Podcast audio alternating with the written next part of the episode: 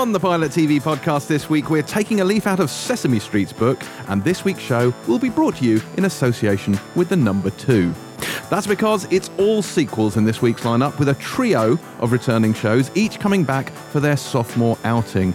Yes, that does mean there are no brand spanking new debut shows for you this week, which, to be sure, is a little bit disappointing, but don't get upset. It's not the end of the fucking world. Except it is, because this week's first sequel is indeed The End of the Fucking World, Season 2. After that, we'll explore all things felonious in Series 2 of The Young Offenders and take a trip back to the Roman invasion of Britain for Series 2 of Sky Atlantic's Britannia. Not only that, but Alfre Woodard and Jason Momoa dropped by the pod booth to talk to Boyd about their new Apple Plus show, See. I'm James Dyer, and I am once again joined by, well, two colleagues for a show that aims to kickstart your week in style by filling your ears with televisual wisdom. First up, a woman whose TV tastes leave no room for joy thanks to a heart carved of stone, or more specifically, concrete taken from the This Is England housing estate. But despite this, she has developed quite the following, particularly with listener Turkish D, who left us a measly three star rating the other week with the comment, Too much, James. Dire overkill, not good. He goes on to say, Boyd is good, Terry is the governor. Ooh. Mm. Thanks, Turkish. Now, I can only assume that rather than paying tribute to you in a kind of Guy Ritchie inspired slang, he is instead comparing you to the homicidal governor played by David Morrissey in The Walking Dead, which I can, of course, totally get on board with. I would like to think that I am the governor. Um, well, kind of more like a scum governor, like who's the fucking daddy now with a sock with a snooker ball in it. You've never seen Scum, have you? No, of Okay. course not. Sometimes I just feel like our references are so worlds apart that we may as well both be talking to each other in a different language. And in many times, in many respects, we are in Yeah, fact I- talking to each other in a I different language. I think that's language. fair. Joining the Gov and myself, The daddy. indeed, uh, is a man who also meets with our friend Turkish's approval. He is a repository of more TV information than Broadcasting House, this despite his ongoing obsession with reality TV shows about pastry making. It's the fabulous Baker Boyd. Oh, very good. I'm slightly stretched. yeah, I'm but- running out at this point. yeah, fair enough. You know, you like Bake Off, therefore. Yeah, pun no, it works. works. It works. Yeah, I do like Bake Off. Yeah, Final this week, guys. Yeah. Did we watch it? yeah. What I did you mean- think? It's fine. I like. Yeah, I like. I like those. I like the winner. Um, what's his name? David. Thank you. But it was a slightly un- underwhelming series, wasn't it? I mean, James is furious now. We're actually Yeah, getting look into, at his getting into this. It's- People were tweeting about Yeah. this. Like people were tweeting about the finale as if like it was the end of Game of Thrones, and I wasn't sure. Is it because it was rubbish? Did something serious happen? Was someone killed by a meringue? What happened? It's because Bake Off finally is always a massive event where people tune in. It's one of those very rare things when people actually all tune in at the same time. Everyone's tweeting. It's a nice moment for the country to come together in something that isn't awful and apocalyptic. Apart from the reason everybody was freaking out, as was I, is because Bake Off's meant to be lovely and warm and fluffy and kind. And people were like having breakdowns. Parents were going hmm. missing. People were crying. There was like hyperventilating. It was a very stressful and yet seemingly also underwhelming finale. So it didn't give you the comfort you'd expect from Bake Off, but it was also kind of like a damp squib in the end as well. So it was like a weird combination. So most people, I think, didn't know how to feel about the end of this one. Yeah, interestingly, James, like th- this year's bunch of contestants was predominantly young, didn't they? It was the youngest Yes. selection ever, and the and the finalists were all, all kind of young dudes, basically, and Apart from yeah, two of them were women. and dudes in the general. Oh, Yeah. like the the non-gender specific. Yeah. non-gender specific yeah, sorry, dudes. um, and it does have an effect, doesn't it? Because it's like Yeah. they're, they're they're intrinsically somehow more emotional. Were, they, Yeah. were they like baking MDMA into the cakes? Like what? Were they, Yeah. I don't understand. I mean, no, there I may be. mean they were so. I mean they were. I think they're because they're all millennials, so they're all kind of the same person in some respects. Yes. So you don't get that light and Yes. shade you normally get Yeah. when there's a nana Yeah. and there's a millennial and there's they were all kind of mm. am- amorphous. yeah, It's I an- suppose. you may have noticed I have not attempted to shut down your Bake Off conversation this no, week. you're going to Why? edit it This out. is because I could just edit it out. Yes, no, it's because uh, I'm, I'm I'm slightly more on board with Bake Off now because someone sent me a What? clip of of a contestant I don't know from when back carrying some kind of pastry which was precarious, and as he walked across the room taking it from I don't know station A to station B, he was reciting the Bene Gesserit litany against fear from Dune. I will not fear. Fear is the mind killer. It is the little death. And I was like, oh, I am on board with this. If he's quoting Dune in Bake Off, Oh, it must yeah. be good. Yeah, they're I all, mean, they're kind of millennial nerds, aren't they? Yeah, yeah. I was So going to say there'll definitely be a bit of walking and talking and West Wing action at some point. I'm sure. Yeah. Anyway, You should enter. yeah, that, that's going to happen. Um, I would say now that we would get on to Terry watches Farscape, except Terry hasn't watched Farscape. Now, ironically, Boyd has watched Farscape, but I feel at this point retitling the segment hashtag Boyd watches Farscape would be a step too far. So we, I think we give her another week. Okay. I mean, haven't we already done a bit of Terry Love? Well, Terry Love. can I just point Yeah. out that this began life as a make Terry watch one episode of Fire Escape, and then we decided the episode of Fire Escape I'd watched was too too anomalous and wasn't representative of real Fire yeah. Escape. So I now have to watch a second episode on top of everything else to be able to. Because you think Fully I didn't watch it. a full, yeah, Yeah. Mm. I didn't get the full measure of Fire Escape. I will just say I was surprised by how much I liked it. Hey, see now, now I'm excited. I almost want to go ahead without you, but we won't. We won't. We will save That's a it. little I should also emphasise this is not now a regular thing. We're only going to do this once. So, uh, people who hate Farscape, you just have to put up with it for an instalment. Um, what have we been watching this week apart from Bake Off? I have been watching a show that um, we didn't have time to review um, because there's so much every week, um, and it, it started in a particularly busy week, I think, and it's flown slightly under the radar. It's on BBC Two, and it's called Guilt, um, and this is a BBC. Sp- You know, BBC Scotland has become a more of a thing now because of um, digital channels. So BBC Scotland has its own digital channel and commissions its own stuff. Okay. And this is one of their first commissions, and it's a four part drama written by Neil Forsyth, starring Mark Bonnar from Catastrophe, who's really funny in Catastrophe, and a guy called Jamie Sives, who you recognise lots of things. They're brothers, they're kind of quite contrasting brothers. Bonner is a slick, cynical, bit of a dickhead lawyer. His brother Jamie is a more soulful dude who runs his own secondhand record shop. Together on the way, the very first scene is them on the way back from a wedding, bantering with each other, um, slightly tipsy, and they run over an old man and they kill him. And the whole thing is what happens after that. So you know, one of them wants to immediately run away, not deal with it. The other one feels guilty and wants to deal with it. Hence the title, guilt. It's a bit like you know, there's a lot of. It's not the most original idea. You know, a lot of films, TV shows. I mean, I think The Wrong Man started pretty much this way. You know, the, the James Corden's um, series that went out a few couple of years ago, and you know, plenty of kind of Coen Brothers style things start with a crime, you know, being committed and then wanting to try and get away with it. It's got that vibe to it, but it's quite. it- It's a black comedy, really, and everyone in it is great, and it's really well made, and it's good. I think I think everyone would like it. So that's Guilt. It's on. It's on the iPlayer. Only one episode's gone out so far. I think they might put all four up anyway. But yeah, it's good. Good to know. Terry? So I watched the penultimate ever episode of The Affair, which ends this coming week. Um, so this will go out on Monday, and it will be mon- Monday night, I think. Um, so, and it's interesting because there's always one episode of The Affair every season that everybody kind of um, goes in for and says, you know, because the The Affair's had quite a rocky path in, pretty much every season, even though this season and last season have both been better. Um, there's always one standout episode. Last season, it was the episode in which Alison died, and you had two very contrasting accounts of how she died. This one was all around Noah and Helen's relationship, and it was there were fires in LA, and they go off on this weird kind of life saving trek, and it was really weird and really meta and completely not like the affair at all in so many respects. And I'm still not sure if I like like people were raving about it online and saying it's like the greatest episode ever. I'm I'm still not sure. And it's interesting how they're now going to close it out for the finale next week because they've all but given up on Joni, um, Alison's daughter that that storyline seemed to end. I don't know if they're planning to bring it back for the finale.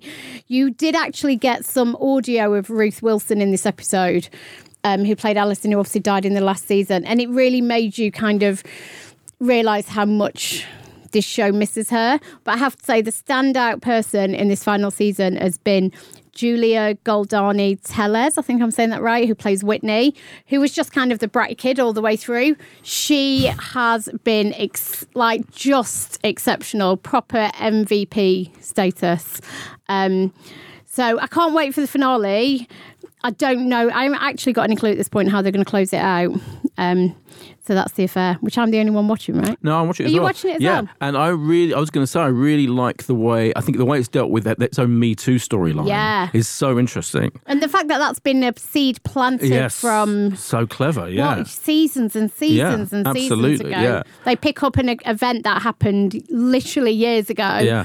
That kind of was dealt with at the time ish and then dropped, and they've resurrected it in the final season. It's so clever because Mm. it's really it, it's it's the most realistic and, and kind of f- believable attempt to do it because it, as you say, because it feels like it, the seed was sown so Yeah. long ago, which is kind of how how it happens. You know, when you hear about famous people being accused of, of, of inappropriate behaviour, it's just a really interesting, nuanced look at that whole thing and the way that it played out over the media, over TV interviews. It was so Yeah. clever. So that was brilliantly done, as well as the whole, as you say, the whole the fires thing and the whole. It's it's a really ambitious show. It started out as, as one thing. I feel it's ended up being a thing that deals with epic ideas and mean, situations. This yeah. last season, in in- each season, actually could be a, almost a completely different show Yeah, yeah. with completely different concerns.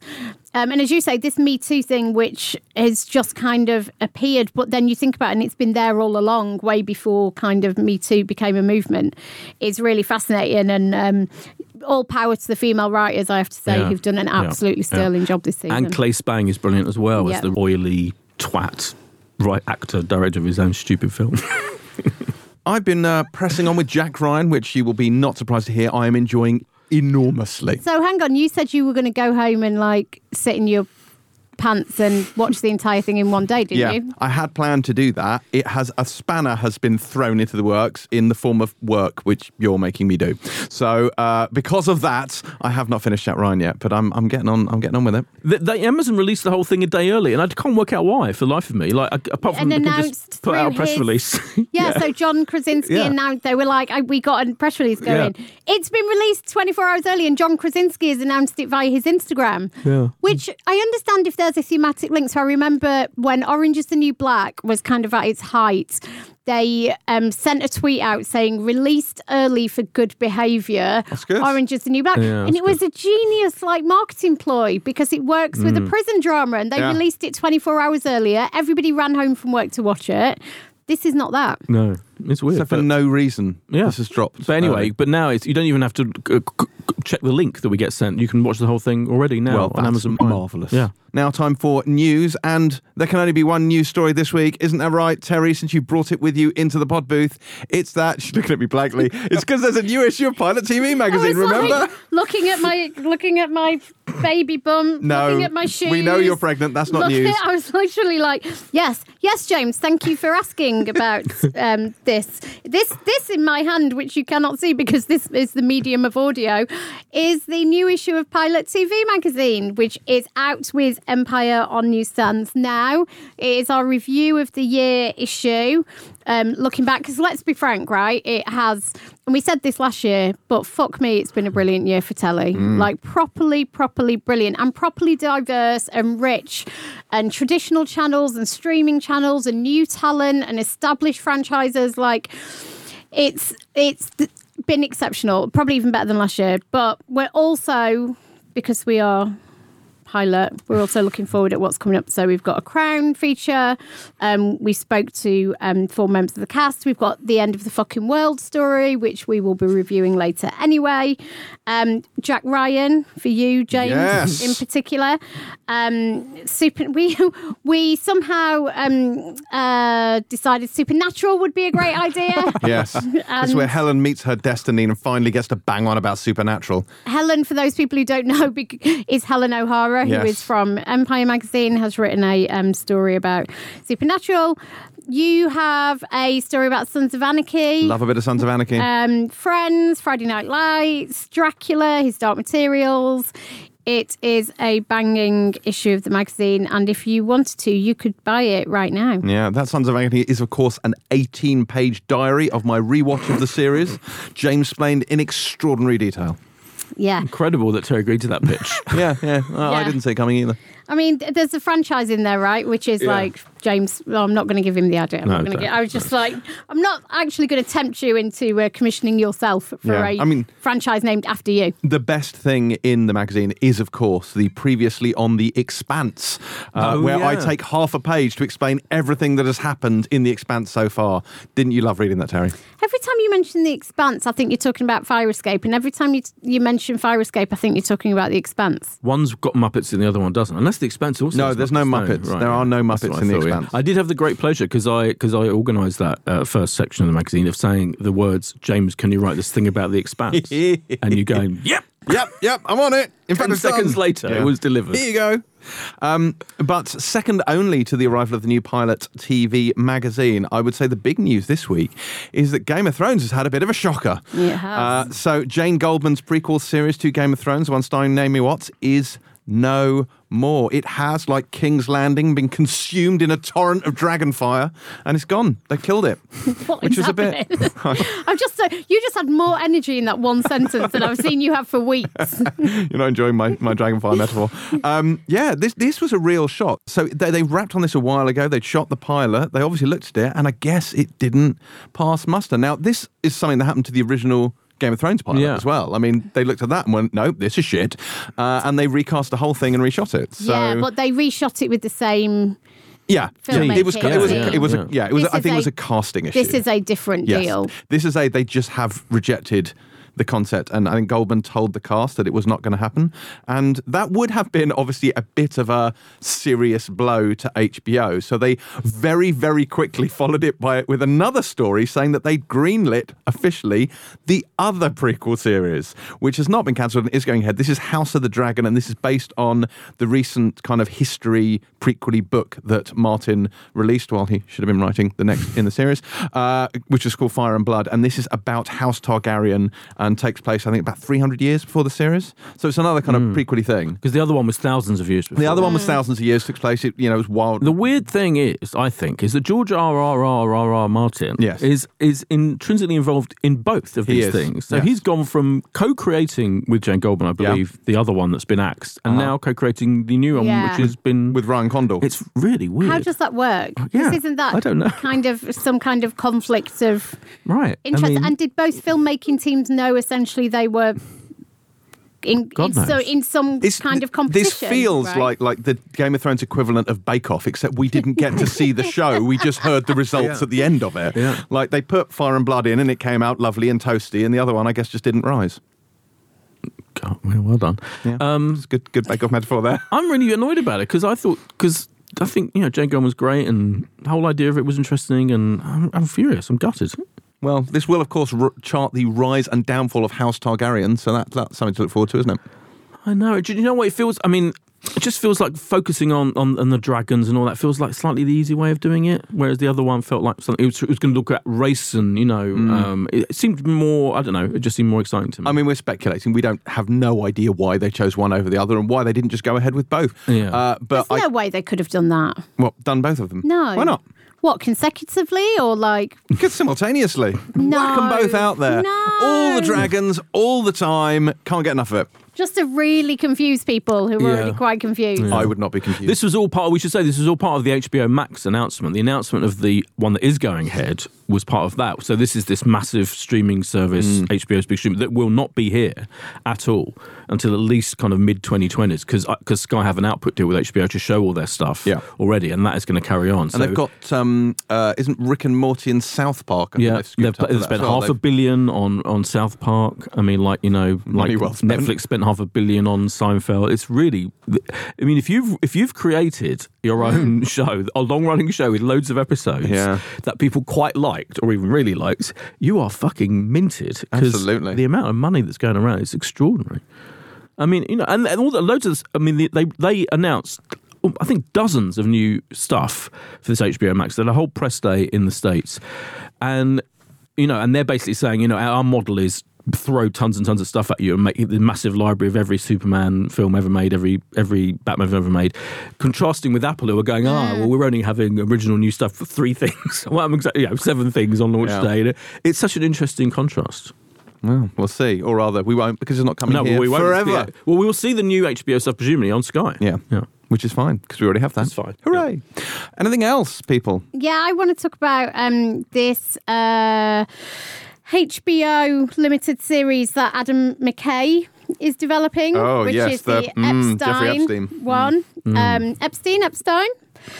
You say tomato, I say tomato. Let's call the whole thing off. Woo! Mm. I mean, about am it. dressed like a tomato today. Well, you're wearing red. Oh, earlier I was wearing a red hat and Oh, I a haven't red seen- dress and a red full- coat. Would it not have been a Oh, green okay. hat? I haven't seen the full. Technically, don't be a bellend. Uh, so, um, Adam McKay, who's obviously a fucking genius, um, and it's apparently uh, it hasn't got a title yet, still in development, but it's based on this upcoming book about Epstein, Epstein, tomato, tomato, um, which is by an investigative reporter from the Miami Herald. Um, I, I mean, I presume they're trying to get this book out as soon as possible, given what has happened. Um, and he is set to direct the pilot as well. Um, and he's got this n- new five year first look deal with HBO, which is obviously the perfect home for him, right? Like, there could not be a better fit. Um, I'm really excited about the book. I don't know if either of you have read them. She Said, which is the book by the New York Times Pulitzer winning journalist about the Harvey Weinstein investigation. Um, obviously, Ronan Farrow's just brought out his book, which is all about his part in the kind of Weinstein downfall. These kind of, I suppose, part memoir, part craft stories by journalists about these very big, very public cases, which really get into the nitty gritty of the process and the reporting and all the behind the scenes stuff, which just feels like perfect source material for Adam McKay, right? When you think about what he's done. Um, so I really hope the development goes well and we get to see it. Yeah, no, it's exciting because he did. He directed the first episode of Succession, of course. Of course. Did a fucking brilliant job. Just saying. um, have you seen the trailer for Dracula?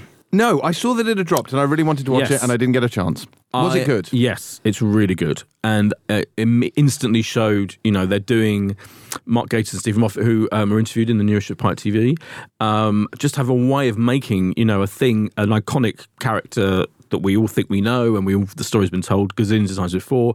It was so exciting. It's a, just looks great. It's exciting. There's stuff in it that you're like, oh, interesting, and it, it really worked for me. I thought, oh, this is this is going to be good. I will definitely watch that, both the trailer and the show. Good.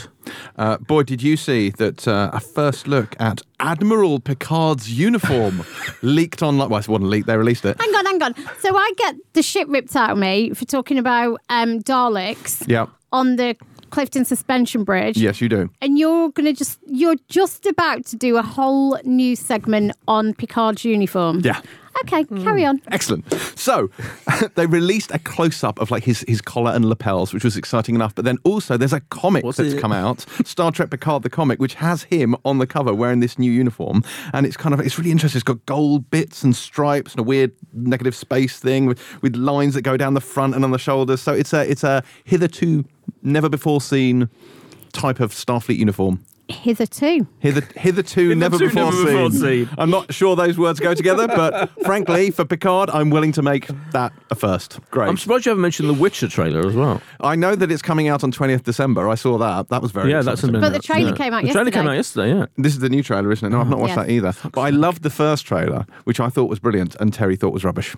The second trailer was better. Oh, really? Yeah. Mm. Yeah. Yes, I'm, I'm very excited Yeah. about The Witcher. Yeah. Comes out on my It looks like it's going to be very adult. There's going to be sex Oh, yeah. things and stuff. Well, the, the, the stories are very, very sexy, Oh, okay. and the games are a bit porny. right. Yeah. So, uh, I think yeah. they're embracing that element of it, seemingly. Good, good, good, good, good. Any other news? I know that uh, Ewan McGregor is saying he's going to be shooting the Obi Wan TV show next year in the summer, I believe. So you know that's happening. I want to talk about this David E. Kelley and John Stamos show. Yeah, Boy, okay. do you have that as well? Why don't you do that? James, this has got you fucking written all over it. Oh, has it Like, now? seriously.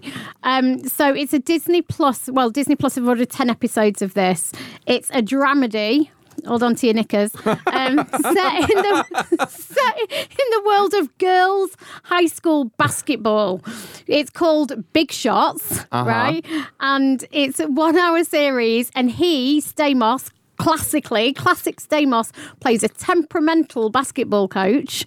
Probably got a terrible temper. Probably got a bit of a drinking problem. Probably divorced from his second wife and sees his kids once a month.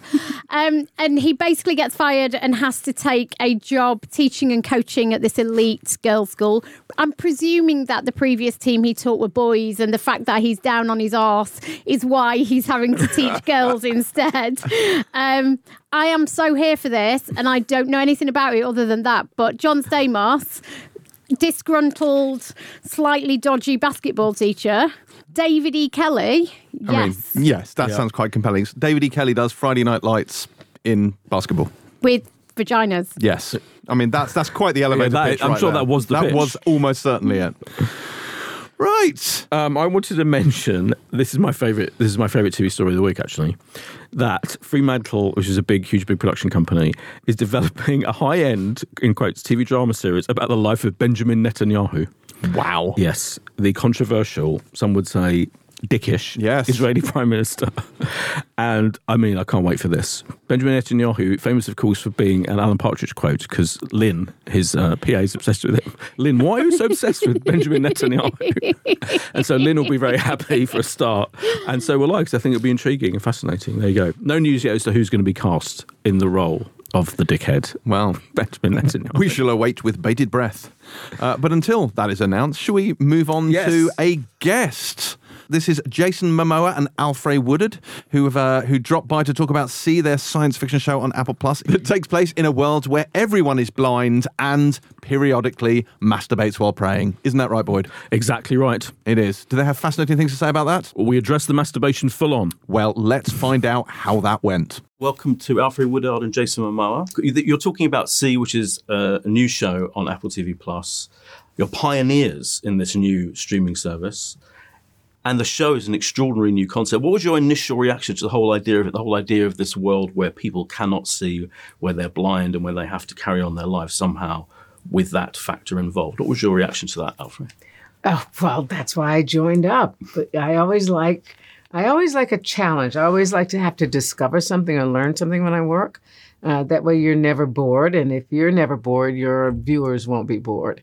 So I, I jumped on as soon as I heard that Steven Knight had created this world, and that Francis Francis Lawrence was going to be in charge as the director. And once I started to read it, I could not. There was a page turner that I kept going, oh my God, oh no. But I couldn't envision how it could happen. So that's when I really wanted to be there to see it. Jason, uh, the, the whole idea of creating a show around where the whole cast, pretty much the adult cast as well, at least, cannot see is an extraordinarily bold concept. Did you were you there for that immediately, or did you think how is this going to work? No, I mean it was I was on board the moment I read it. I think I got three pages in and called my agent back and said, "Get me this now." I think it was I think everything I've done in my career has led to this role. Um because I can take little pieces from every little character and then that haven't been able to express everything they wanted to as characters in the sense of like, you know, Drogo never got past, he just fell in love and that was it. He never got to have babies. He never got to raise those children. He never got to lose those, that his family and, and, you know, Declan, you never got to see him beforehand. And so it really, it's just like a huge arc of all the things I've ever done and wanted to do. And so I feel like it was the perfect role for me and, and where I'm at in my career. And, and, uh, I had to have it. It was beautiful. And then you add the blindness to the whole piece. It's it's an extreme challenge for me. Yeah. I mean, think about doing a fight scene where you can't see. It's not. I mean, I've trained my whole life to be able to do like that whole opening scene is. You'll know I'm not looking at anyone like when they're swinging stuff at me. You can't be sitting there staring at it. Yeah. You've got to, you know, just feel through your body and stuff. And so it's it's tough. Yeah, I was watching that quite closely to see how how the how You're you constantly touching someone, so you're constantly Right. moving. And like like when I'm doing that one move that kind of goes around him, you're constantly staying in contact. Like it's so we developed all different types of fighting styles for Baba, and um, you know he's a master at fighting. And so like generally, I'm always I'm not saying much. I'm doing everything through action and through my body language, and uh, you know now I get to do it all. But it's really it's my body language. Is, I mean I don't, I don't know what I'm trying, to- trying to say. You said it. yeah, said it, you just like just being able to yeah Yeah, speak a lot to my to my body. yeah. And Alfre, says did, a lot also about th- the our stunt, your stunt guys, stunt coaches, and safety because you know going full blast like that and not making eye contact, where you usually have to know specifically where your that you know that club or that sword is hitting so that you don't injure each other, Yeah. but. A lot of lot of work, a lot of mm-hmm. rehearsal and trust. is you, we see you at the beginning of the first episode. You're in a very intimate scene, really. Yeah. And you couldn't be more intimate in a way, helping these b- babies come out of their mother. Um, but is that equal, it harder in a way to do such intimate scenes with remembering that you can't see, your character cannot see? No, No. no, it's it's not hard. It just takes focus. But I love how uh, how we launch, how the whole sea sets off, going between you know life coming in and life going out, and like the physical strength and the brutality. And I love the fact that you know Bo Lion and other women warriors are in there kicking ass with Baba and Arka, uh, the quartermaster, uh, and then back to the scene that is just as uh, rigorous for Maghra, for Hera Hilmar, Baba Voss's lady, uh, and Baba Voss is Jason's character of trying to get those babies out in a cave in that world where you know three out of ten babies live. It's an interesting uh, idea as well, and, and it's it's typical for us. I think as British people, for Stephen and I, we know him as being an incredibly bold, brave writer of TV. Were you aware of his work? Were you aware of Peaky Blinders? yeah. Yeah. That's definitely a reason for signing on too. Him and Francis, and then obviously Jenno and Peter. I mean, it, it was really a perfect storm of like that, and then launching Apple. I mean, like it's an honor to be at the at the helm of, you know, our show's the biggest show, and Apple like set kicking it all off. I'm like. That's pretty I exciting. don't Yeah. want to blush. I mean, you can't see it on a podcast, but Mom and Dad liked us Yeah, best. Mom and Dad liked us the best. Does I this said mean? yes. to- I said yes when they said Steven Knight's name. They Yeah. said, "I'll read it first. And I said, "Okay, but yes." Yeah, best script I've ever read. Really? Yeah. Really. And, what, and, and can you pin down why? What elements of it? because you can't see yet it's extremely visual with Yes. the way he writes and so you can see every department i as a filmmaker because i love a lot more than just acting. And I, I could see the world i could see the costumes i could you could taste it you could feel it and his writing is just that way. So it's extremely visual you can't see anything which just gets your mind going. And you can also just see the editing of it all and not it's something you haven't done before so. I, I find Steven a, a very literate person. And sometimes uh, when people are translating to the to the screen that they, they lose that. He, he has I think of him having you know being a literate person um, just in uh, you know a narrative form uh, of storytelling but he also has developed this cinematic literacy at the same time. So that's what I was drawn to as well. Yeah, there's an epic sweep to it, isn't there? Um, Yes. which you kind of, you know, in the whole setting and world building and all of that, we're used to. But I think he imbues it with a kind of weirdness as well. Like, Well, it's it's Greek. It's like doing it's the Greeks. all right, there's one thing I need to ask you about, which neither of you are in, but I thought it crystallized how bold this show is going to be, where the Queen suddenly in the middle of the show. I think the phrase I'm using is pleasures herself. Do you, what, what was your reaction when you read that scene? that was amazing I think I went, yikes! right. It's a yikes moment, isn't it? yeah and I and I actually questioned myself. It was like, But it's also like Sylvia what- Hoeks is. But it's also like just brave. questioning religion too, and like and all the ridiculous things that we've been done, and like I just think it's her their whole idea of her. That's the most moment where you're, you know, the the act of an orgasm and like being like completely this holy thing, and them like sending that prayer up to the heavens or the God that they believe in. It's like, well, I can't not see that. I mean, it's just an interesting way that he, you know, he built this world. I'm like, why not? but especially a world that is so when you're without a, a sense your other senses are heightened so your sense That's the that's the highest. feel. Yeah, that's the highest sensory overload. Where I'm like, why wouldn't that be the holiest? and the ultimate of like control that, yeah. the ultimate because she is a control like a person that is consumed by control the ultimate control for a person is their own pleasure certainly not their displeasure because that comes usually from the outside. I wondered if, as an actor, I would have the brave the bravery to do it. But like I, I said, sat, I sat in that premiere just going like, oh my Yeah, right. God. You're just like, wow. I just don't have it in me to be able to pull that off, man. That was an admirable moment. I'll by fight Yeah. a fucking bear. It actually- I mean, yeah. It ain't a fake bear. It's a real ass bear. I'll fight him. I don't know if I'm gonna be. it actually got a, a, a round of the only round of applause during the whole screening Wow. came Yeah. after that. That's brilliant. Yeah. That's great. Yeah, fair enough. She deserves a round of just applause. like, that's just like ah, at the very end.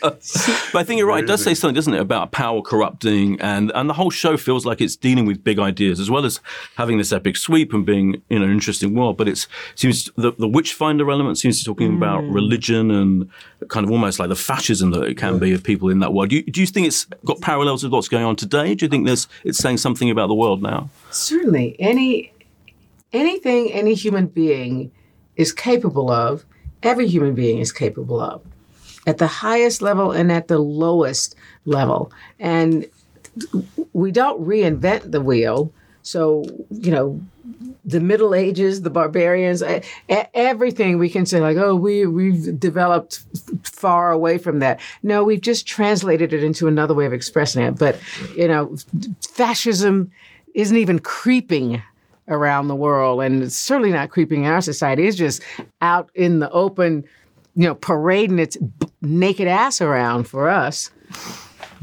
It's true. It feels that way. Does it feel that way? Does it feel that way to you, Jason? You were talking about how this role is like the culmination of, of your of your career in a way. Mm. What makes him different though to, to, to those other all those other you know you've played literally you're a superhero in what in in in Aquaman, but It's you know, it's it's just being able to have all these by removing by removing vision, which is blinding in many ways, and you're enhancing all these other senses and strengthening all these other senses. It's uh, there's a vulnerability and there's like a heightened awareness and what you could do. I I, I just think it's. Um, you're a bit of an ultimate warrior where these other characters are like hiding behind or masking these certain things. I'm like, it's, I've never got to play anything this vulnerable before. Yet he's, at the height of like protecting his family and has to do these crazy things, but it's it's very much like he's an animal, just like really, really, he's a solid wolf, a bear. Like, yes, he would do this for his baby cubs, but then he's just gonna be cuddling, and so I'm like, it's, it's just a beautiful role that, um, and then also having the, like the shame and and and and uh, disappointment in himself of not being able to hold his family together being this fucking man that can do all these things and, and his his world is falling apart and he's just it's it's just rooted down to being a, man trying to keep his family together. A lot of people can identify with that. And then being able to that struggle of not being able to see is just um and the world is getting so much bigger. It used to be very small and he could contain it and the world got big and now we're out there and he can't keep them in because of the site and they can and so It just made me sad. No, it's been myself. Some deep shit. I'm. I really thought about it. I don't want to fucking talk about it. what was the atmosphere like on set? 'Cause It feels like you're filming in the wilderness. I mean, look, unless there's a lot of green screen going on. I don't know, but it looks very authentic. We always drove at least an hour and a half past where Leo and them were filming The Revenant. so Oh, wow. we were in the dead up British Columbia wilderness all winter uh-huh. long. Bears, pork pierogies for lunch. It was bad. Those are the two things you remember, but the bears and the pork pierogies. Okay. Jason, are you used? To, you must be used to that kind of those kind I'm of used to it. challenges. Yeah, yeah. I'm used to it. I'm an outdoorsman, so I mean, like to me, it's a perfect job. I mean, I came cool.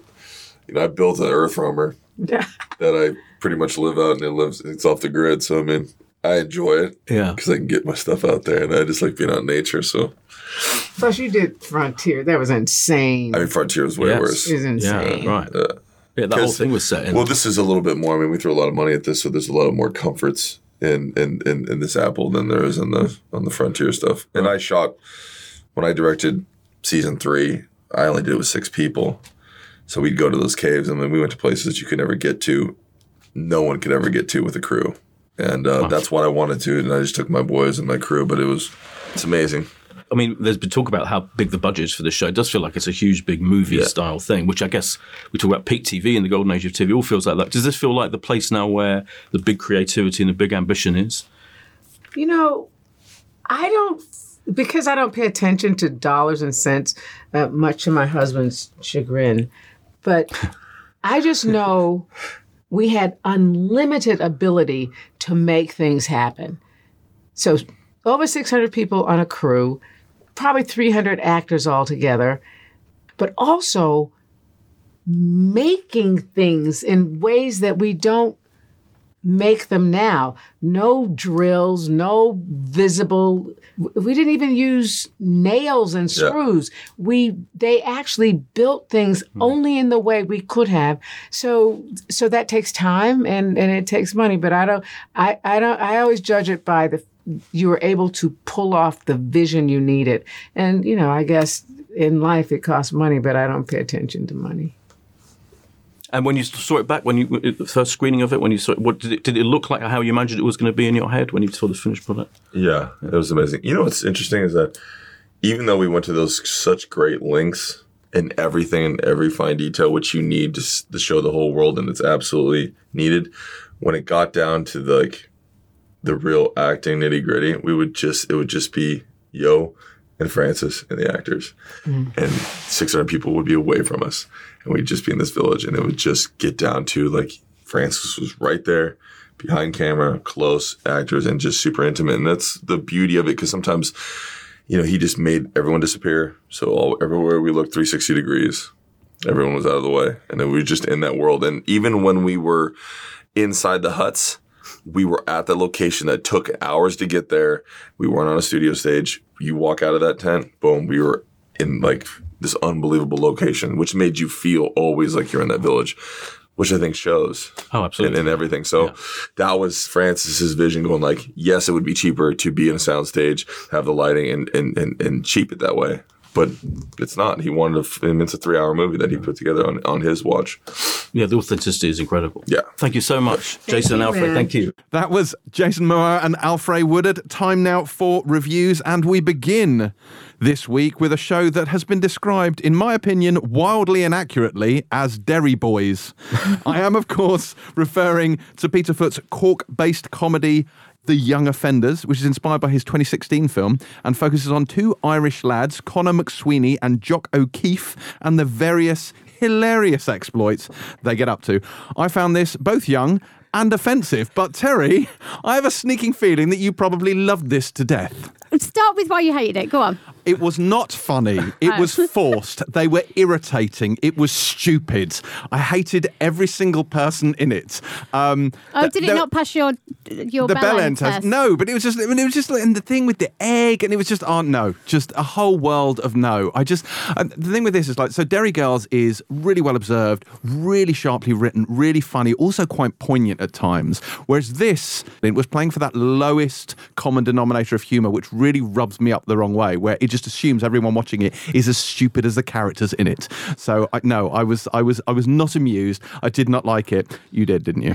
I did. I thought it had so much charm. So when I started watching it, I was like, I think there is often with these kind of shows. There can be a level of patronisation, which is, you know, depicting certain communities in this country which aren't often aren't often depicted. And these two lads are proper scallies. They're criminals. You know, one of them's got somebody pregnant. There's all of the kind of tropes and mm-hmm. cliches you'd expect.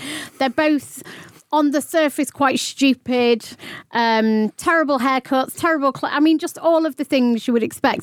The reason I did see the um, comparison to Derry Girls is the warmth and the charm, which isn't necessarily immediately obvious, but they pack it in in a thirty-minute episode, and I actually found it super moving. The whole thing in this episode is um, it's Jock, right? Chris Walley is given an egg. He's got his girlfriend pregnant and his father-in-law, um, played by PJ Gallagher, who I have to say is hilarious, gives him this egg and says, "If you can look after this egg, then you can then you can prove that you can look after a child." Essentially, and the whole thing is around him trying to keep to protect this egg. And obviously, there's way more going on about responsibility and about um, the capability of, of teenagers to be parents and about the meaning of family and his relationship with his own dad and his mum. I mean, I thought there was so much going on, but it's also just dead funny. Did you not find any of it funny? I did not even smile. Also, I feel you're lending it a profundity that it perhaps does not deserve. Like, this is, bear in mind, an episode that features a sex scene, which features that age old trope of, oh, the PA system's on and nobody knows. There's a bre- there's a brilliant Yeah, bit where but he it was really it was funny. really Oh my funny. God. And he goes, um, "Oh, I've always imagined my first time would be somewhere really classy,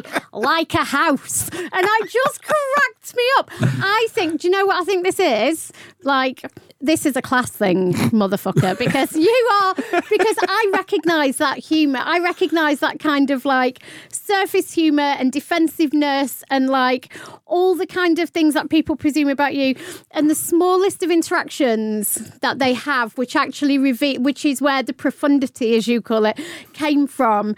Um, and it's not heavy handed and it is delicately done and it is also stupid and slapsticky. The tonal shifts between um, slapstick humour and what I felt was really genuine emotion, I Hmm. really enjoyed. And by the end of the episode, I was completely won over. It's not a class thing. It's a James doesn't fucking get comedy. Is it thing. that? yeah. It may well. We're back at that It because I may love well it. be that. Could They- it be both? Uh, uh, well, I then don't, they don't come more much more middle class than me, apart from James, um, and I absolutely fucking love it. And it is Oh. it's hilariously funny. Of course, it, it's a sitcom. It uses tropes as uh, so. Yeah, there just Yeah. uses ideas that we've seen a million times before in sitcoms, like the one you're talking about, the accidental loudspeaker thing. But it, I, I'm- it's how well you do it. It's how well you carry out these these things we've seen many times before, and it did it does it so well. And it does it, it spins on the head of a pin. It that does, tonally yeah. like because I think we used to. I mean, Derry Girls does this. So Derry Girls will have funny, funny, funny, and then penultimate scene something really moving. Yes. Whereas this is doing funny, moving, funny, moving, Yeah. funny, moving all the way through. Where were the moving bits? Oh, just a little moment where the mother of his Yeah. child realizes actually he is going to pay some attention, you know, to the fact that he's the father of the child. Just a look. It's on a little look where, and five seconds before, it was a bit of slapstick revolving the egg, and it that and it does it honestly. It does it really well. I thought it was. I, I loved the first series. You know, we had an article in the very first issue of Yeah. Pilot TV, which was a, a a love letter to the show. Mm. It's honestly. I remember. Yeah. Such and- surprising, de- the, and what you're talking about is delicacy, which you Yeah. don't expect. So you think they turn up and they've got these haircuts, their fringes are right up, literally into their hairline. They look like the Chuckle Brothers, and they look ridiculous. Everything about them, everything about the setup is ridiculous, and and the way they do that so delicately, and as you hmm. say, it's one line, it's two words, it's a look. I mean, the relationship between the mother and this. I mean, that just like Yeah, that was exactly. Floored me. Yeah, yeah. Floored me. Let me. Uh, did you actually watch the whole episode? I did watch every single What I would of say, it. okay, as I was just going to say is, it does start with a very slapstick scene Yes. of them kind of The stealing of the bike. the stealing of the bike and going through the shopping centre. And, Okay. So th- that Yeah. that was that was pure stupidity. That the idea that they were going to steal these policemen's bikes and they were like, we want to do it subtly, so we're going to walk really slowly, and so they walk in slow motion towards these bikes to steal with them. And right off the bat, I was like, this show is fucking. Have you ever seen a sitcom? What you just Yeah, of course I have. Yeah, but but but see see, but even something along those lines. For example, it's, it brings to mind that scene in Four Lions. You know, when they're like, "Oh, if you shake your head backwards and forwards really fast, you don't show up on CCTV," and that's really funny because it's just done much more. There, there's more of a nuance to it. There's there's a lighter touch to it. I felt with this, it felt like it. Oh, don't give me, that. don't give me that fucking intellectual snobbery. Chris Morris did it so well Yeah. in his fucking Yeah. independent film Yeah. Four Lions versus this BBC Three. And let me just say that like this did incredibly well when it the film, which was the first thing out, which was 2016, It 17. was 16, yeah. um, made more than a million at the Irish box Hmm. office. Like this is like properly connected with people, and it's been a really big hit for BBC Three. And I think there's an element of snobbery going on here, James Dyer. course there is. Intellectual Of course there snobbery. is. I love Derry Girls, which is fantastic, and that makes me laugh. This is broader. and broader. it's moving. It's interesting This because is this is broader. broader. It goes broad. The- I think. that I think. I mean, I love Derry Girls, but I think there is a bravery to this, Oh. which is slightly different because it goes for broad, really full on, like only fools and horses style. You know, we're going, and yeah, I mean, it's it's nicely filmed. You know, everything these days is you know, it's not it's not a studio sitcom, so it's a kind of it's it's very well put together. And Paul Foot does a really good. jo- Paul Foot, sorry. Peter Foott does, a, I think, a really good job of, of directing and writing it, but it do- has a sitcom broadness to it, which it embraces, and it, and I think it does it so well. I think And I think the, the relationship between those two main characters, these doofuses, who are Mm. ostensibly really stupid, and yet, and yet, are they really? That's the there's a Yes. fucking genius. That, Yes, no, they are. No, because they're having a fucking good time, and they also know just when to pull back from certain things. It's really cleverly done. And just for this line only, which I think I'm sure Terry will identify with, let's scan the shit out of this fetus. it deserves five stars. I think I think to be fair, what you may have tapped into, I just broad comedy is something that I have, as I think we've established over some long period of time, I struggle with, Yes. and not just that I don't find it funny. I often find broad comedy just quite irritating, almost Yeah. bordering on offensive. Yeah, of course. So I think that's why this this just rubbed me up the wrong way from the from the from the get go. From the slow motion bike thing, I was like, nope, not not for me. I did think uh, when I was watching this this week, I was like, I wish I had a live stream to James as he was watching Yeah. this minute by minute. I would not like to jump to conclusions, but I would assume that once it had got your back up, it would have been hard for you it to I, pull I think. I was lost at that point. I think I decided that first scene. I decided this is not my kind of comedy. Yeah, I- I- did that- watch the whole thing though. Like, I didn't. But what I was going to say, so I'm, I started to say something, I didn't fit, which is that I think in, I'm slightly irritated. I was also thinking of what you think of it, and I was thinking, oh, he's not going to like this. And it, it did. That scene was so big and slapsticky, you know. And of course, he's supposed to be going to see his the scan of his Yeah. child, and instead he's riding on bikes and stealing things and going through. it. And it is big. It, it start, but I think they thought, you know, let's start big and bold. It could have started more quietly, you know. And you probably, I think you would have preferred it then. But you know, they went for it, and and good luck to them. Well, it's not for me, but it might well be for you. Uh, that is The Young Offenders. It airs on BBC One on Monday, November the 11th at 10.35 p.m. Correct. And I think it's all on the iPlayer on BBC Three as well. Oh, goody. uh, next up this week is a show that, in title at least, certainly sums up the current state of the world. Uh, debuting in 2017, The End of the Fucking World starred Alex Lawther as a young sociopath who goes on an unlikely road trip with classmate Alyssa, played by Jessica Barden, with the intention of murderizing her at the earliest opportunity. Needless to say, it doesn't play out quite as you'd expect, and without getting into spoilers, season one ends with some rather major events. This second season shifts gears quite significantly and introduces an entirely new character in the form of Naomi Ackie's Bonnie. Boyd, Yes. was this little slice of romantic nihilism your cup of tea? Very much so. Yeah, I, I, I love the first series. Um, I think in a way it feels like um, the end of the fucking world felt a little bit like a kind of sister to um, Fleabag, and it's got that. It's interesting because both are quite short. They're both episodes are less than half an hour long. Um, Channel Four showing it stripped across the week in double bills because I think they probably thought, oh, you know, people are going to tune for twenty two minutes. It's not quite enough. Um, and it's got that. It's very stylish. It's stylized. It looks great. You know, on presumably not a huge budget. It is, it is a co-production with Netflix, which shows it everywhere around the world. But still, you know, it's a kind of it's a fairly small scale thing, really. But it looks beautiful. It's got that kind of um, also stylized, ex- exaggerated way of dialogue. It's got an incredibly kind of offbeat, off kilter tone to it, which I love and yet at the same time it feels real and authentic, which is the, that thing that again I keep coming back to Fleabag, the thing that Fleabag does, and I think it is. It's almost up there on that level of just heightened realism that's so clever and so witty. Almost every di- line of dialogue works and hits home, and it's really been thought through. Charlie Covell, who adapted it, does a brilliant job. I think she's a fantastic talent.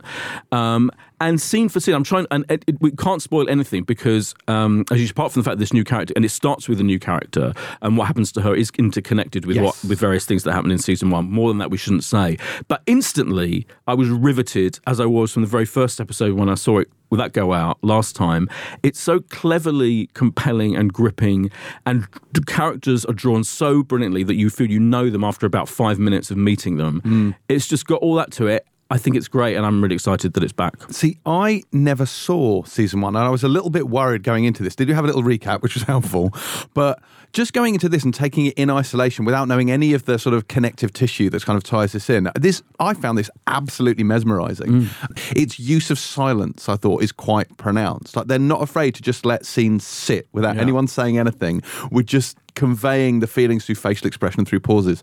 Um, but it's it's kind of darkly comic. It's it's it packs an awful lot of punch into the scenes that it has. And again i'm trying to sort of tiptoe around sort of the subject matter. And the subject matter it deals with is quite heavy as well. Yeah, yeah. but there's a particular scene i enjoyed where uh, naomi ackie walks into a convenience store uh, to buy some things over the counter and meet someone she used to know. And just the exchange between them i thought was absolutely genius. It happens quite early on and it tells you an awful lot and also sets up the whole episode So this has absolutely made me want to go back and watch the whole of the first season. And as you say, they're really short episodes, so it won't even take that long. Um, so yeah, looking forward to this. Terry, did you see season one? I did, and I loved it. And you know, it's got all the references that I love. It's very David Lynch. It's very wild at heart. It's very true romance. Tarantino. It's it's got all of those kind of, especially visual references. Um, but actually, because this first um, episode of season two, which does focus on Naomi Ackie's new character, it doesn't really matter if you've seen season one or not. You can completely Yeah. watch it in isolation. I, um, I have to say, she is magnificent. Oh my God. She is so poised and weird and considered. And there, I mean, there are just a couple of amazing scenes in this because I kind of hate kooky and offbeat for the sake of being kooky. And, oh, look, we're so clever. We're going to be. It's not that at all. No, no, it's yeah. just so smart. There's a scene involving lipstick, and that's Mm. all I'm going to say. And I was just like, as a way of demonstrating the storytelling point they were trying to make, it was just brilliant, like absolutely brilliant. Such a weird scene. Um, that I mean, the production design is insane. That whole kind of um, heavily stylized suburban noir. It's absolutely beautiful. Cinematography is amazing. It is incredible, and. I'm really excited to go see where this season goes. Bearing in mind, obviously, the first was based on the comic book series, and the comic end ends where the first season ends. So we've Yeah. kind of got this blank slate, blank slate, blank page, clean slate, blank clean Yeah, page blank, slate. clean slate, page slate. It's a slate and a And page. we and we know and we don't know exactly what happened to James, um, and we know there might be some kind of new guy on the scene, but that's pretty much all they've put out there so far. Um, we obviously don't see much of Alyssa at all in this first episode. Which I again last night I was watching this first one really late and I was like, shall I go to sleep or shall I watch the second one? Like it's got that compulsive like need to keep watching, need to keep watching, which is what I found about the first one. I watched the first one all in one go on Netflix actually, not when it first appeared on Channel Four. Um, I just think this is remarkable. It is fantastic, and it also like a lot of the kind of best things we've seen recently. Um, I'm thinking of Euphoria. It's about damaged young people as Yeah. well, in a very, in a, in, and I think that's why it's been a massive phenomenon with young people, young, younger people than us. I think in a proper true way So. I think it was Yeah, Emily Nas Nasbit. I can never That's say right, name. yeah, from Nas- New Yorker, From yes, the New Yorker, who said it was, who really kind of went in on how authentic a portrayal this is of of kind of teenage nihilism. Really, Yeah. obviously it's very pronounced and very exaggerated in terms of how that manifests itself in a plot perspective. But that kind of interior life they're showing Hmm. and that level of dissatisfaction and disconnection with the world, I just think is done beautifully. So continuing the trend started in this season of Bake Off then. Exactly. Excellent. That's End of the Fucking World, which drops on Channel 4 on Monday, November the 4th, and you get two episodes then at 10 p.m. Lastly, this week we have the return of Sky's Britannia. This is Jez Butterworth's historical epic in which David Morrissey is a Roman commander leading Caesar's legions in an attempt to subdue the druid worshipping natives of Britain. Uh, it sounds a lot like Game of Thrones with more woad, but the tone kind of veers from ultra violence to an almost kind of Python esque absurdity, which makes this something else entirely. Terry, I literally cannot wait to hear your reaction to this. Did Britannia rule? I mean, look, David Morrissey. What is David Morrissey doing being the lead in this show? What's wrong with David Morrissey? I love David Morrissey. David Morrissey's amazing in like you know good old gritty British things like, and his his character's called something like General Aulus Platypus Platinus. Like Yes. that's I mean- not even a real name. He's Roman, Terry. They it's just, a Roman They name. should have just called him Rome the Roman or I mean- Roman the Rome. like, I had no idea what was going on at all, apart from there was some Roman invaders, there was some Celtic tribes. The Druids were all off their nut on something, which I presume was drugs. Um, you sounded very disapproving there. Drugs. um, there was a moment where Steve Steve Pemberton came riding in on an elephant, and I was like, "Why is Steve Pemberton on an elephant? What the fuck is happening?" Why was he on an elephant? He explained that later on because he wanted it. He it felt that ma- made him seem more godlike that he was riding an elephant rather than you might He's think a horse. Caesar. Of course Yeah, he's riding he's an just elephant. doing stuff to be to be godlike and pompous. Basically. I mean, it, th- there was so much. There was, and then I it can't was help really, thinking, Terry, there's a bit of a class problem here, and that's really why you're not enjoying it. But it. then it was really weird and random because then you'd have then David Morrissey kicked off because somebody had pissed in his jacuzzi. Yes. yeah. His pool spa thing. His Pooel. Shoots His Puel. Pooel. So it was just really weird because one minute it's kind of like very kind of Games of Thrones, Game of Thrones, and the next minute it's like The tone is interesting, isn't it? Ludicrous. Yeah. So, so this is this. So I reviewed uh, season one of this for both Empire and Pilot, and it really threw me that it's. I wasn't sure that it knew what it wanted to be, but now actually, weirdly, it didn't bother me as much watching this episode because I didn't finish. I was the first three, I think, of season one, but it seems to have settled into this and really embraced this odd tone and the way it does hop from you know really violent outbursts and taking itself quite seriously to just nonsense. So there's the the first season soundtrack, like the main theme tune was Donovan's Hurdy Gurdy Man, and there's, and there seems to be a lot of sort of like 60s rock turns enjoyed up the on the soundtrack. enjoyed- yeah. yeah. which which kind of underscores, no pun intended, the whole absurdity of this thing.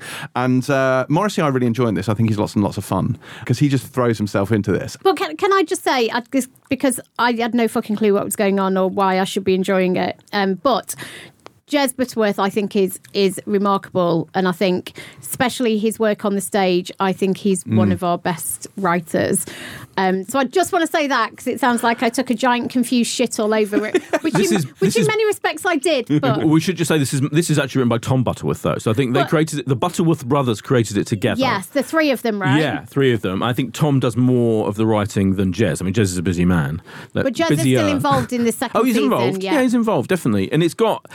I, I do you know what I I quite like the first series. I quite like this. I think this this episode they worked hard at making it even more loosely kind of entertaining and um, quite self consciously silly at various points. Yes. Like.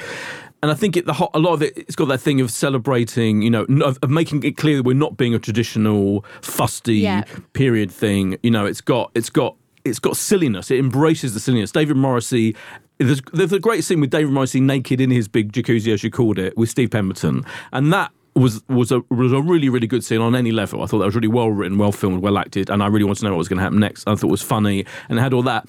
But the th- problem with it for me is is that it's got a kind of arch tone, that arch tone, and I feel like it's quite it's kind of standing back and admiring itself a bit. Mm. You know, some shows, you know, they kind of still have that tone. I mean, in a way, the end of the fucking world's got a bit of that tone. You know, it's kind. It, it, but I I believe in those characters, and I believe the mm. show cares about its characters. I'm not hundred percent sure that anyone really cares about these Well, it's people, very let alone itself. us. Yeah. yeah. It, I think it's a bit too pleased It's self-satisfied and it Yeah. hasn't necessarily earned it. Exactly, um, and, and and I think it clearly was partly, you know, an attempt by Sky to do a kind of Game of Thronesy type thing set in Roman Britain, and so the druid, all the druid stuff, which I find a bit annoying to be honest. I love all the Roman stuff. Actually, when it cuts to the druids having orgies in the forest and and being druidy, I find that a bit irritating and annoying. So. I kind of like it, but there is something that stops me really fully embracing it, and I think that probably goes generally for the show, for the whole show. I think that, Yes. but uh, David, I, I absolutely fucking love David Morrissey. Yeah, And I think that the chance for him to go to fully go nuts and funny and be power crazed doofus is is enjoyable. Yeah, it's it's it's just it's a slightly odd one, and I think this tone is definitely not for everyone. No. and it's just because it doesn't do like it's not a straight out comedy, so it's not. If you're going for laughs, you're not going to get that. But if you're looking for you know a big sweeping epic period drama, it doesn't really give you that either. So it kind of falls in this weird hinterland. And I think if you get it and you're on its wavelength, then good for you. But if not, it's you're going to have your reaction. But it was successful for them, right? So it was, Yeah. t- I think, two million Yeah. viewers um, watched the premiere of season one. Um, so it, I think it, I'm surprised that it's ended up being as broad as it has, because as you say, Boyd, Mm. like there is a weird kind of it's there's there's a heavy dose of everything being slightly ironic, which I think would make a lot of people not connect with it. Mm. And as you say, the kind of veering tone in terms of who is it for and what is it trying to do. People love this shit. I was on the internet. They are like Yeah, yeah, mad yeah. for Britannia. Wow. So that is Britannia, and that drops on Sky Atlantic and Now TV on Thursday, November 7th at 9 p.m. Pick of the week is. Oh, end of the fucking world. What do you mean, oh? There is no oh. There was only one good show this week. We've already destroyed your argument, so I think you'll find there were two good shows, one of which you were being a massive elitist about. so the winner is End of the Fucking World with a close second by the Young Offenders. Ignore James because he doesn't know what he's talking about. I Right. fully endorse that message. Oh, good grief. Right. Anyway, that now brings us on to the Banshee segment where we take an old show and attempt to, in this case, defend it against the odds. And our special celebrity guest Bansheeer this week is none other than Chris Hewitt. Hello, James. yes, my banshee this week, James, thank you for asking, is Blue Bloods, the seminal series executive produced by Leonard Goldberg. I know this because I keep getting his name wrong at the end of each episode. I keep thinking it's going to be a, a Dick Wolf production, but it's not. It's Leonard. Goldberg. I do wish it was a Dick Wolf production. Oh my God. Dick Wolf's the best. Anyway, so this is a fairly on the level, on the on the surface of it, a humdrum procedural. I love a humdrum procedural, and this resol- revolves around a family of cops called the Reagans, not the Blue Bloods. I was confused by that at first, but the Reagans who live in New York City. Tom Selleck with mustache is Frank Reagan. He is the commissioner of the NYPD, and then he has uh, his two two sons. There's a third, but he gets killed very early on. Two sons. There's Danny, played by Donnie Wahlberg. I can only presume they called him Danny because it's close enough to Donnie, so that Donnie will remember it.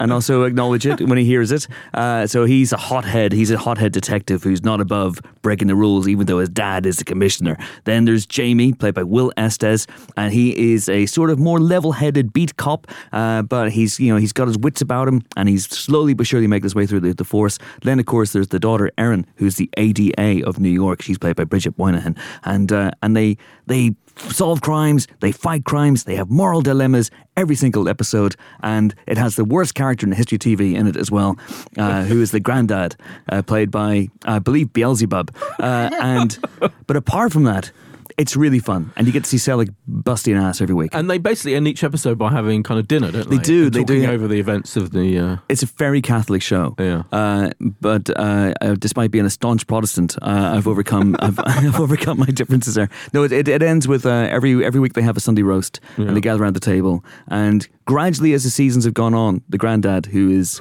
played by Len Cariou, not Beelzebub, uh, who's the worst character in the history of network television, has fewer and fewer things to do and less and less lines to say. So my hatred of him is I, I genuinely when my wife will tell you this when he appears on screen, I will hiss and claw at the air as as if uh, I am a cat who's just seen an evil spectre. Uh, so take him out of it. It's a good character-filled procedural. isn't this the only scripted show on TV you watch? Pretty No, much. no, no, no. I Hell no. no. I watched Better Call Saul. I watched Oh, yeah, Billions. okay, I watched okay. things like that. I Law watched and a good Order. Law and Order. The Good Oh, Place. I'm a fine. big Law and Order Okay. guy. Very excited about Law and Order SVU season 21 with the return of Warren Leight as uh, showrunner. And as this, of course, is the year that uh, SVU breaks the record. Uh, held by Gunsmoke and the original Law and Order for the longest running scripted uh, network television show. So I'm very, very excited to see what uh, what they do there. Well, that was. Thanks for listening, Chris's everybody. Banshee. Boyd, would you care to top that? Um, it's difficult because also the thing about Blue Bloods, it's on practically every minute of the day on Sky Atlantic. or It's something. amazing. Yeah, it's on constantly. Um, I'm going to pick because of the Jason Momoa interview that we have running this week. Um, he. I'm going to Banshee, a show that he mentions in the middle of the interview, presuming you keep that bit in, in the edit of the interview. Um, He has to now. well, exactly, you have to now. Um, which is a show I think counts as Banshee because I don't think that many people have heard it, which is called Frontier. Have you heard of Frontier? Yes. Have you heard of Frontier? Oh, okay. You? No. No, thank God. Hewitt comes to the rescue. Frontier was a Canadian drama series that was that is on Netflix. So Netflix bought the rights to it around the world, but it's kind of like, and he produced it. Jason Momoa produces it. It's all about the fur trade in Canada in hundreds of years ago. Oh, that frontier, yeah, yeah. Yeah, that frontier. um, and it's got it's kind of got a very um, it's kind of got an interesting tone. There's loads of sex and violence in it. Loads, quite a lot of gratuitous sex and violence in it. And it was made for dis- this Discovery Channel in Canada. And there was a little contr controversy when it was it's, it's finished now. There was three seasons of it because they would cut out the adult scenes um, from the, the kind of mainstream version of it, and you could only see those bits on the Netflix version of it because it does get quite raunchy. You know, various people kind of lie on top of Jason Momoa, kind of mount Jason Momoa, so to speak, um, the mountain man that he is, and um, and it's What, highly like entertaining. sexually? Sexually, yeah, Ooh. sexually. Um, Zoe where- Boyle's in it. The Where can I British. find this? It's on Netflix. Okay. There That's a pretty big thing. If you mount Jason Momoa, there's, you lose oxygen near the top. Right, and exactly. yeah, you have to be careful He's of a passing out. gigantic thing, yeah. It takes three days. Hundred percent, totally. Um, Zoe Boyle's in it, who's a very good British actress who was in in lots of things. She was in Downton Abbey at one point, and it's just a really interesting historical drama. And uh, yeah, it's good. Frontier. Good shout. I know I've always wanted to watch Frontier. I'm a big fan of Jason Momoa, but I've never got around to doing it. There Maybe, go. Boyd, now I shall. Yeah. Mounting Jason Mounting Momoa. Momoa. Mounting Momoa. Just Yeah. call the show that. I'm just going to Yeah. give the people who made Frontier a tip. Make it call it Mounting Jason Momoa. Put it back on Netflix. We'll all watch it. Yeah. Fair enough. You had me at gratuitous sex and nudity, in fairness. I know what I'm doing. Uh, I've been threatening to do this for three weeks now, so I guess I kind of have to do Dead Set because we did mention it a oh, while yeah. back, and it does probably deserve a banshee. This was Charlie Brooker's show, and it's so. Did he do this prior to Black Mirror, Boyd? Yes. Yeah, it's Yes, this to was, Black. I think, the first thing he wrote for TV. Yeah, so this was the thing because pretty up until this show, Charlie Brooker had always been the guy for me who wrote about video games for the Guardian, and then suddenly he did this TV show. Now this was essentially Big Brother with zombies. So the basic setup of this, yeah, they're in essentially uh, like a Big Brother house, and the zombie apocalypse happens, Yes. and it's how they survive it while on this show. So it's, you get the eye there, you've got the whole sets of it, and uh, it was produced by uh, by Endemol. So it's actually it's from the people who did Big Brother. It had Jaime Winstone in it, Riz Ahmed was in it, Beth Beth Cordingly off the bill was in it, and it had cameos from loads of former. Big Brother housemates in it as well. I would list the names of them, but I don't know any former. Is Reg on there? Uh, no, someone Reg. called Bubble was on it. Don't know who that Oh, is. Bubble. Uh, Amazing. and Ziggy and No naked jacuzzi. I don't know what that means. So yeah, bunch of a- Big Brother people were on it. It was Big Brother with zombies. In now, this was an E4 show. There are only five episodes. It was in 2008. But most importantly, you can get it from Computer Exchange for one pound. so there's no excuse not to watch it. You're neglecting to mention that it actually is the Big Brother house, and it is Yes, Big it is. Brother. Yeah, that yeah, it is they- the actual and, Big Brother and house. it's Davina, Mc- Davina McCall plays herself on the show Yes, as that's well. right. I'd just, you know, forgotten yeah. that bit. Mm. And she's And quite she- she's quite good in it. Yeah. And Andy Nyman, very early role for Andy Nyman as an absolute shitbag of a producer. Yes, that's right. as well. Yeah, Yeah, it was very um, clever because mm. yeah, you're right. They used the Big Brother house, so they had a set there ready, and he was Charlie Brooker, a genuine fan of Big Brother. You mm. know, w- w- you know, knows the show inside out, and they used all of that to turn it into this very clever, funny, quite scary zombie thing. Yeah, Presumably meant a lot more to people who watch Big Brother, having never Yeah. watched an episode Oh, of it. I didn't really understand the nuances, but uh, you know, I enjoyed it. yeah, indeed. Yeah. they should do a sequel with about Bake Off in the tent, shouldn't they? Oh my god. oh yes, Dead Tent. This this must happen. Yeah, Dead Bake Off. How will we know if Mary Berry is a zombie? Oh, What? Well, she's not in it anymore. not for even a I know, start. I know, but I didn't want to be you know, uh, rude to prove. Having to be rude about Mary Berry, but not Prue. Oh no, I don't like Mary Berry. I'm I'm Prue all the way. Why wouldn't you just go for Hollywood if you're going to like Yeah, right. go after anyone? Exactly. But he doesn't look like he's near death. It's basically what. That's it. But you- I've already written in my head the scene where he tries to shake someone's hand and pulls off their arm. it's going to be great. The Hollywood gland shake. Yeah. I don't know Right. if that makes- Anyway, So, I was tempted by mounting Jason Momoa, but as that is not, in fact, the official name, the winner of this week's Banshee has to be Blue Bloods. yes, mate. Furious. So terrible. Ah, it's not terrible. Oh, it is. How many episodes have you seen? Blue Bloods. I watched the whole first season and at least half of the second one. No, no, before no, no, no, no, no. You're realising making a huge mistake. It was an abomination. It kicks into gear around season seven. Oh my God. You just Just- you just need to see it out. Just have to give it time. You just- yeah, it really takes a while to find its feet. Once it does, Season it's seven. absolutely blinding. Well, on that note, I think it's safe to say that is it for another episode of the Pilot TV podcast. Please do head over to iTunes and give us, as ever, a five star rating. Uh, you can also ni- say nice things to us on Twitter or Instagram at James C. Dyer, at Boyd Hilton, and at Terri underscore White. And don't, don't forget to come back for next week's show when we will be getting down with the crown, seeing how Olivia Colman measures up as her Madge in the new season, as well as trying to remember, and I know I don't, what the hell happened on the last season of The Man in the High Castle. Was it Nazis? I'm pretty sure it hmm. was Nazis. Nazis and war. Yeah. Pilot out.